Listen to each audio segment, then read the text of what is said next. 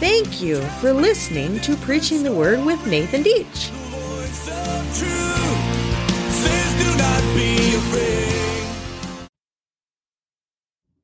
Welcome and thank you again for joining me on the mysteries of God's Word. Today we're going to be looking at God's covenant with Noah.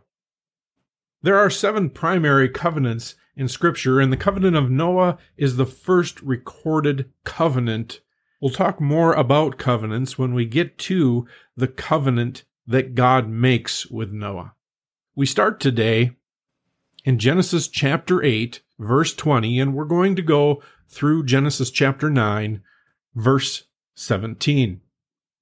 So, starting at chapter 8, verse 20, the scripture reads Then Noah built an altar to the Lord, and took some of every clean animal and some of every clean bird, and offered burnt offerings on the altar. Now, building an altar to the Lord was an act of worship. Often burnt offerings were done in the Old Testament on a stone altar. Before the Levitical priesthood was established by God, men would build these altars to God on important occasions such as this to thank God and praise Him. Such men included Noah, Abram, Isaac, Jacob, Moses, Gideon, and Job. The burnt offerings were choice meat and they were consumed by the fire as they were offered. They were they were burnt up. They're burnt offerings. These blood offerings foreshadowed the coming sacrifice of God's only Son, Jesus Christ, who would be the final and the sufficient sacrifice for sin. We're told in Hebrews chapter 10 that all of these animal sacrifices could not take away sin, but only the blood sacrifice of God's only Son. Yet these sacrifices were given in thanksgiving and in faith to God for his provision of salvation in their lives and his promise of coming salvation through the Messiah. And their acts of faith were pleasing to God. And so we see in verse 21, it reads, and when the Lord smelled the pleasing aroma, the Lord said in his heart, I will never again curse the ground because of man, for the intention of man's heart is evil from his youth. Neither will I ever again strike down every living creature, as I have done. God begins his covenant promise here, after Noah's sacrifice on the altar. He says, Never again will I curse the ground and strike down every living creature. God showed mercy on all mankind for the remainder of mankind's existence upon the earth.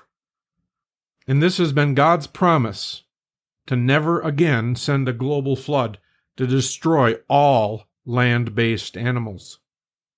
He says, while the earth remains. So this promise extends to the very end of the earth. So any political or philosophical movement that propagates the entire destruction of the earth is not based in biblical truth. God has promised that the earth will endure, it will continue. And we read in verse 22 that while the earth remains, seed time and harvest, cold and heat, summer and winter, day and night, shall not cease. Chapter 9 begins saying, and God blessed Noah and his sons, and he said to them, Be fruitful and multiply and fill the earth. This blessing upon Noah and his family. God is again blessing mankind to be fruitful, to multiply, to fill the earth. In fact, God is going to repeat this blessing one more time in verse 7, where he says, Be fruitful and multiply and fill the earth. It's identical to that phrase God gave Adam and Eve in the garden. Then we read in verse 2 something that is a little bit unusual. It says, The fear of you and the dread of you shall be upon every beast of the earth, and upon every bird of the heavens, upon every thing that creeps on the ground, and all the fish of the sea. Into your hands they're delivered. Every moving thing that lives shall be food for you. As I gave you the green plants, I give you everything. Now, this seems a little unusual because this would appear to be a change in the diet of man. It says, The dread of you shall fall upon every beast. This appears to be a change in the relationship between man and animal after the flood of Noah. So, before the flood of Noah and even on the ark of Noah, the relationship between man and animal was friendly.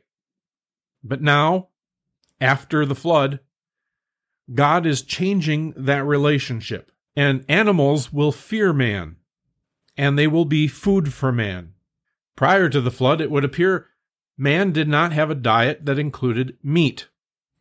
God is giving the animals as part of man's diet, just as he had given man the green plants. In verse 4, God says, But you shall not eat flesh with its life, that is, its blood. So God isn't telling Noah that he can't have red meat. He's just told Noah he can eat meat from the animal.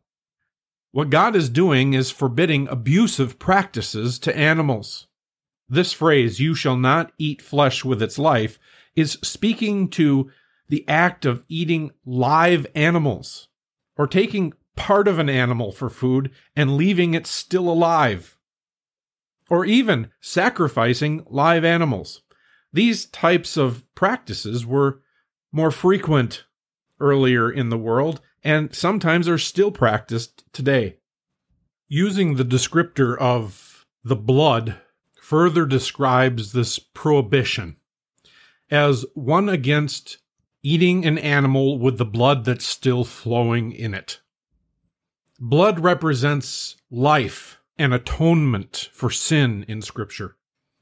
When God first speaks on this, he's telling Noah that he's only to eat animals that are dead. Man is not to consume live tissue with blood that still flows. And God is also stating that man is not to drink blood or consume blood as a drink. Eventually, under the law of Moses, when an animal was killed from hunting, it was required that the blood was, was drained on the earth. And even in the early Christian church, Christians were discouraged from, from eating something that had been strangled without draining the blood. Interestingly enough, modern science has confirmed what Scripture has taught for thousands of years that our circulatory system delivers blood that gives life to our bodies. In verse 5 and 6, God gives mankind a warning. He says, For your lifeblood I will require a reckoning. From every beast I will require it, and from a man, from his fellow man, I will require a reckoning for the life of man, for whoever sheds the blood of man, by man shall his blood be shed for God made man in his own image.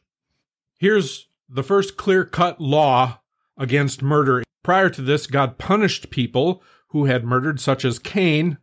God wiped out the world when it had become violent. But here God gives a command with consequence. Whoever sheds the blood of man, by man shall his blood be shed. In fact, God holds animals accountable as well if they shed the blood of a man.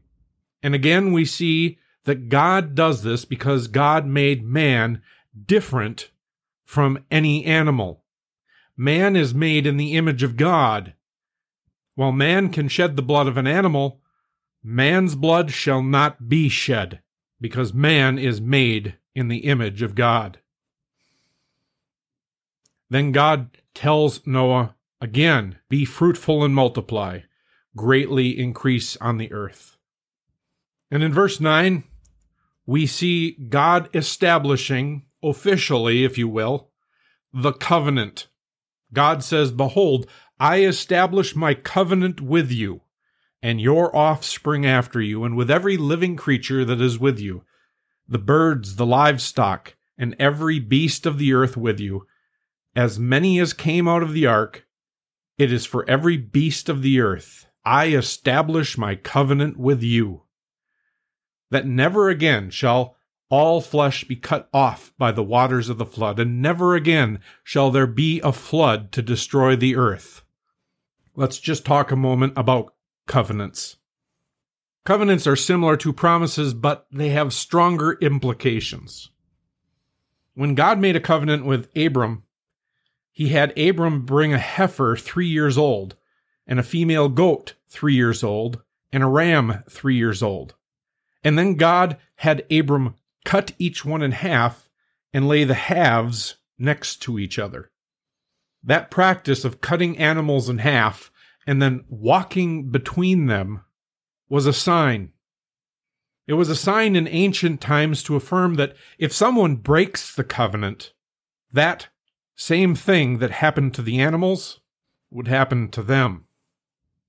And God always keeps his covenant promises.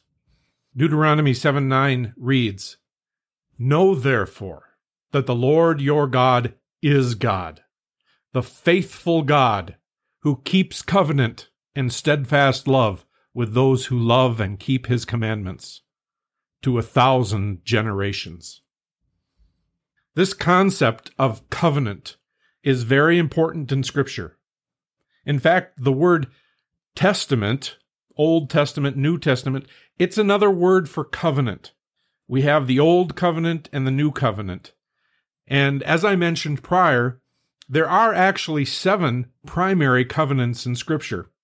We're not going to cover them all today, but I want you to understand that concept of covenant. And today, God is establishing that first covenant with Noah, and in fact, with the earth, with all of mankind, that he will never destroy the earth again. And in verse 12, he says, This is the sign of the covenant that I make between me and you and every living creature that is with you for all future generations.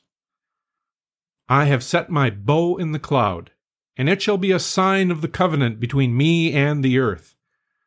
When I bring clouds over the earth, and the bow is seen in the clouds, I will remember my covenant that is between me and you, and every living creature of all flesh. And the waters shall never again become a flood and destroy all flesh. When the bow is in the clouds, I will see it and remember the everlasting covenant between God and every living creature of all flesh that is on the earth. And God said to Noah, This is the sign of the covenant that I have established between me and all flesh that is on the earth. So God again establishes his covenant with Noah. The first recorded covenant in Scripture, and it foreshadows the new covenant under Jesus Christ. This covenant begins the promise of salvation and protection of a new world.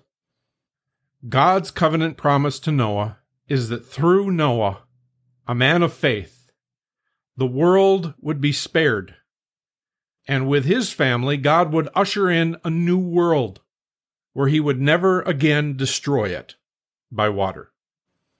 And we see that sign of the covenant is the rainbow.